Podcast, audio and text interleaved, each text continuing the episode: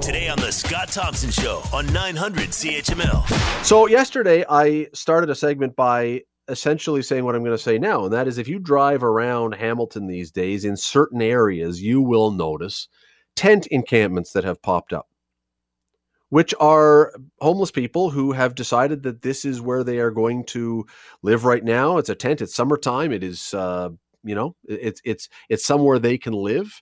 This is not an easy discussion, but predictably, this is leading to a bit of an uncomfortable showdown, because on the one hand, and yesterday we had on the show lawyer Wade Poziemski, who is representing some of the advocacy groups and the people and some doctors who are saying, well, these encampments should be allowed to stand until proper places have been created for these people all to go.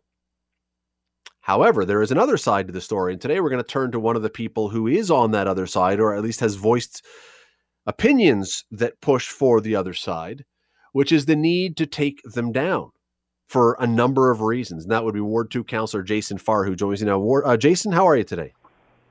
I'm fine, Scott. Thanks for having me on, and thanks to CHML for following this story closely. Well, you have, we heard, as I say, the Mr. Poziemski yesterday about this. You've argued against the encampments. Why? Yeah, well, first I'll argue against the fact that there are no options. There have always been options presented in our encampment task force work. We've been doing this for years informally, and council formalized the encampment task force work in July of 2019. So last year, well before the pandemic. During the pandemic, presented with those options, each and every individual in the tent or individuals has been presented with options. There's three right now. There's a hostel, there's hotel, and then there's housing. We've been very successful during COVID. We've had over 80, I think it's approaching 85 successful navigations from sleeping and living rough in inhumane conditions, which was the whole point of implementing the task force to begin with, to what we feel, clearly not what others obviously on the other side of this argument feel, are much better, safer, more humane options. And again, there's three. There's hostels, there's hotel, Scott, and there's housing options. And we've been successful in over, right around 85 cases to date, just during the COVID-19 pandemic. And again, and for years previous. So I got to, challenge that a little bit, because I guess housing, hotels, or hostels are not options that are good enough, because that seems to be the argument. Because if we're hearing publicly from the other side of this argument that we're not presenting options, well, we are. You just don't like them, unfortunately. I don't know what else we can do. And if there are other things we can do that are better options, we're happy to discuss that, and I'm sure council will be happy to deliberate on that. But right now, there's clearly a camp that feels tenting in unsafe and inhumane conditions is better than the three options I've just offered you. That's the way it's being perceived anyway by some, including myself. You're listening to the Scott Thompson Show podcast on 900 CHML. Jason, is it your opinion, is it your view, is it your place that there are spaces for any of the people who are out there tenting right now or living on the street? There are places available for them to go? Yeah, given the circumstances, and each and every case is by professionals who have experience, whether they're on our particular staff, whether it's health or emergency services staff, or even Hamilton Police Services or EMT staff, or our outreach partners. And there's a large majority of people working outreach with us on our encampment task force work that are being very, very helpful in finding the right fit for each individual, because each individual obviously has, different needs, and they're assessed. Now, there may be occasions where it's not available 30 minutes from now or even a couple of days from now, but that's the whole point of the task force, to find the right fit of the options that are available and always have been available, and make those options work for that particular individual case. You and others who have been at different degrees of bluntness about this have been getting a lot of blowback on social media. You're not compassionate would be, I guess, the biggest one, because these are human beings with problems and you need to treat them as such. Are you listening? Are you reading social media? Are you taking anything from that? for 10 years now, and it's an expectation of myself, and I think every elected official at all levels of government, that there's going to be blowback. Not every decision is going to get 100% unanimous appeal. I think you and I have talked about that in the past as well. And especially on a sensitive issue like this, I get it. There's an approach being taken by certain groups right now that tenting is better than a hotel option, a hostel option, or a housing option. Those options are not as good as tenting outdoors right now as it stands, clearly, by a certain amount of folks out there who are doing phenomenal work, don't get me wrong, and phenomenal work in reaching out to gain more support. One group, Keeping Six, has a campaign right now to fundraise and get 100 tents, Scott. And I think they're about halfway. I don't know for sure, but just my own approximation from 2 or 3 times daily inspecting the situation, especially since the pandemic began, that they're about 50 tents into their 100-tent campaign. But remember, there's also another side I have to listen to, and I think where I may have irked some people, and certainly I do, of course, see the social media, was at council a few weeks ago, where I'm reading, quote, I am quoting what I'm hearing as a councillor from the constituency, and most of the ones that I read, if not all of them, I think at that point in my 5-minute time period, and it was 5 minutes of quotes, were from people who are living adjacent. I have one right now just on hold with you that I'm happy to share to give you some perspective of what a councillor hears in situations like this from the other side, not the social media support side, but on the other side of the issue. I'm happy to read it to you, and I think it might put things in perspective for people, that this is what the other side of the issue and what we have to deal with. So if you want to give me 45 seconds, I'm happy to share with you what's just one of many that come in daily on the other side of the argument. Hi, I'm going to say store owner. They haven't given me permission to identify the store or their name. I've been in contact with you before about another store. Today it will be about my other location, which is near Barton and Ferguson, steps away from Ferguson's tent encampment. Then, by the way, there's about 33, 34 growing numbers of tents at that encampment. I'm very concerned of the ever-increasing, everyday negative altercations in our already very challenging situation and with COVID-19. Every day our team and guests are put in more compromising safety situations. We are experiencing an increased incidence level of violence, vulgar disrespect, feces and needles at our property. Families are afraid to open their windows to place orders at our drive-through. They are regularly solicited for money by intimidating, drunk, drugged, and or mentally challenged people who are not respectful or aware of COVID regulations. There are always altercations when we ask them to leave. We are in communication with many team members and guests who have the overwhelming consensus that these people are not nice people who are just down on their luck. Now, I don't necessarily completely agree with the tone. I don't necessarily, I can't confirm that this consensus is what it's being billed as. I haven't even had an opportunity to call this particular constituent or engage further. Like I said, on hold with you, I just received this. But this isn't the only correspondence I received from the other side of this argument, Scott.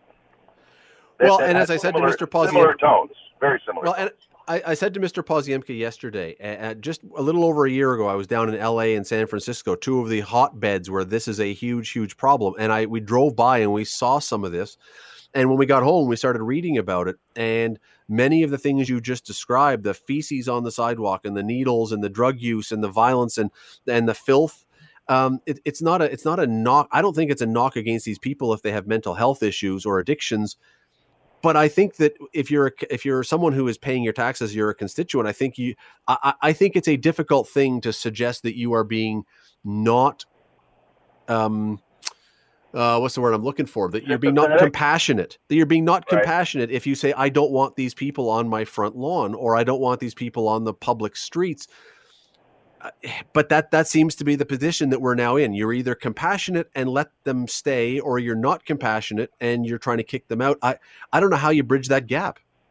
Well, we do it with the encampment task force. So to go full circle on our conversation, we are compassionate. We do have options. We do have professionals who are very focused in on those individual cases. And we are sympathetic to the drug addiction.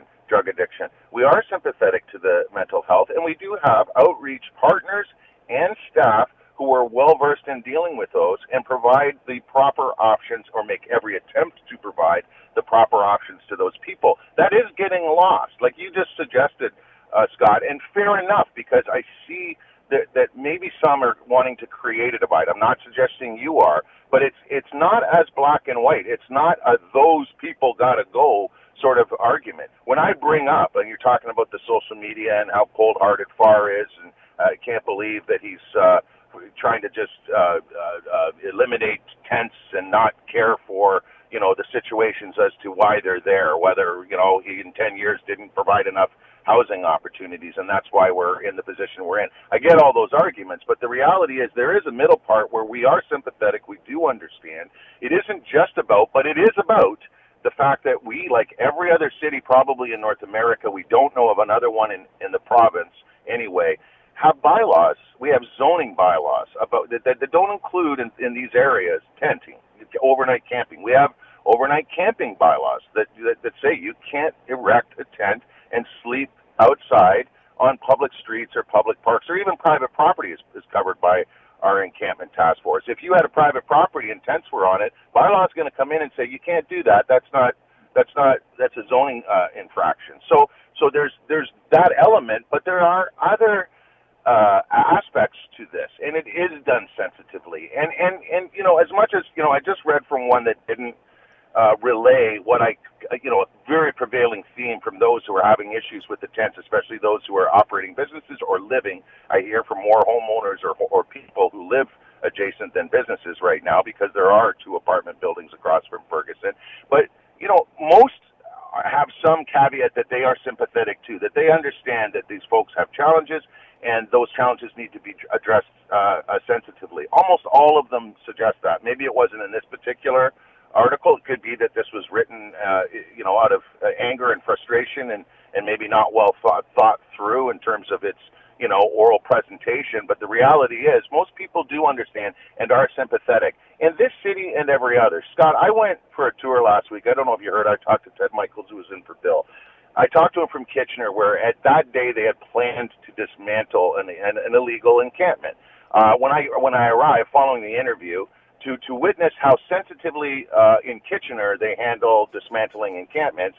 They had told me in the what they call a soup kitchen — we don't define it as soup kitchens in Hamilton, but they do there — that they had a reprieve the night before or the day before of the date that was broadcasted live that it was going to be dismantled, and gave them 3 or 4 more weeks so they could find alternatives.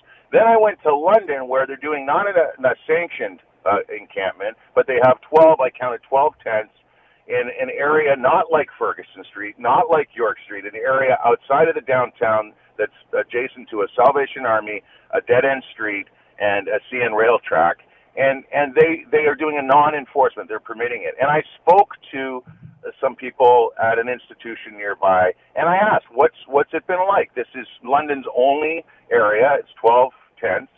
And what you know, what are the eventualities that come with a non-enforcement of an encampment site? Well, everything you just heard from what I read to you from the one constituent just now, and then some was heard. In fact, in one case, this particular individual told me that 3 nights before, an activist group had handed out bats to each and every person living in those tents. And I said, why would they hand out bats?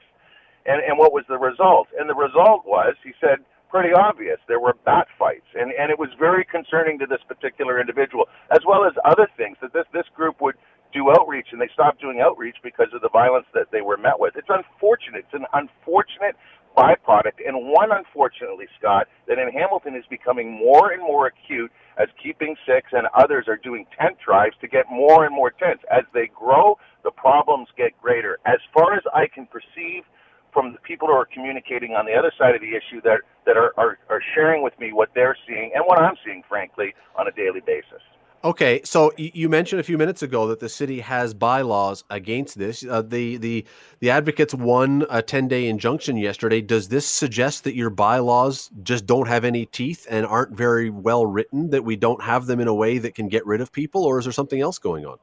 Well, if the Superior Court, which is where this appeared, it does eventually determine — this was just an injunction to say for 10 days, don't do anything that takes tents away from, that forcefully takes tents away from those sites. As I understand it, we're getting an update on the 11th day of this injunction, so on the first day where the injunction's no longer in effect, at our GIC. So I'll know more, and the rest of my colleagues and the mayor will know more then. But in terms of the bylaws, if they're going to be challenged in court, and if the court, the Superior Court, decides that in Hamilton you ought to let organizations work with homeless people and let them put tents anywhere you want in your city, counter to your current planning, zoning bylaws, counter to your no encampment bylaws, no tents going in parks or public streets, then that isn't just going to be a Hamilton thing. That's a Superior Court ruling, and everywhere else where folks want to work with homeless or homeless people themselves, want to put a tent up anywhere they want, that'll have ramifications across the province, as far as I can understand it. So this is a much bigger issue, and it's one where what's being challenged is not exclusive to Hamilton. These zoning bylaws and bylaws are everywhere. And there are no, other than London, no staff right now working closely on this file, and there's a lot of them. Each and every day can tell me of another city in Ontario that permits this. Jason, I got to go in a second. You got 30 seconds here, so you got to stick to your 30-second radio background here. Okay. Is there a possibility of doing what London did and creating somewhere out of the downtown a safe zone and say, listen, if you want to have tents, move them here. We'll put some porta potties. We'll have some public health people come, and then we can all live happily together. Or is that not feasible? That's the whole reason why I went to London. I wanted to discover how does it work. Unfortunately, I really thought from Kitchener to London that I was whistling all the way, thinking that was the whole point. That then I can better contemplate areas in the city, whether it's Ward 3, Ward 1, Ward 2, Ward 4, who knows where that location is. But I was certainly very much open-minded to that. Am I still? Absolutely. It may very well be the consolation to all this and bring everybody together singing Shangri-La Di-Da, including those who are very much unfortunately living in the roughest conditions, sleeping rough with inhumane and unsafe conditions on the street, rather than taking one of our very safe options of hostel or hotel or even housing in some cases. So in 30 seconds, I'm still keeping an open mind, and ultimately when staff report back on August 10th, that will be one of the things I'm sure council would want to discuss. Ward 2 Councillor Jason Farr, thanks for taking the time today. Thanks, Scott. The Scott Thompson Show, weekdays from noon to 3 on 900 CHML.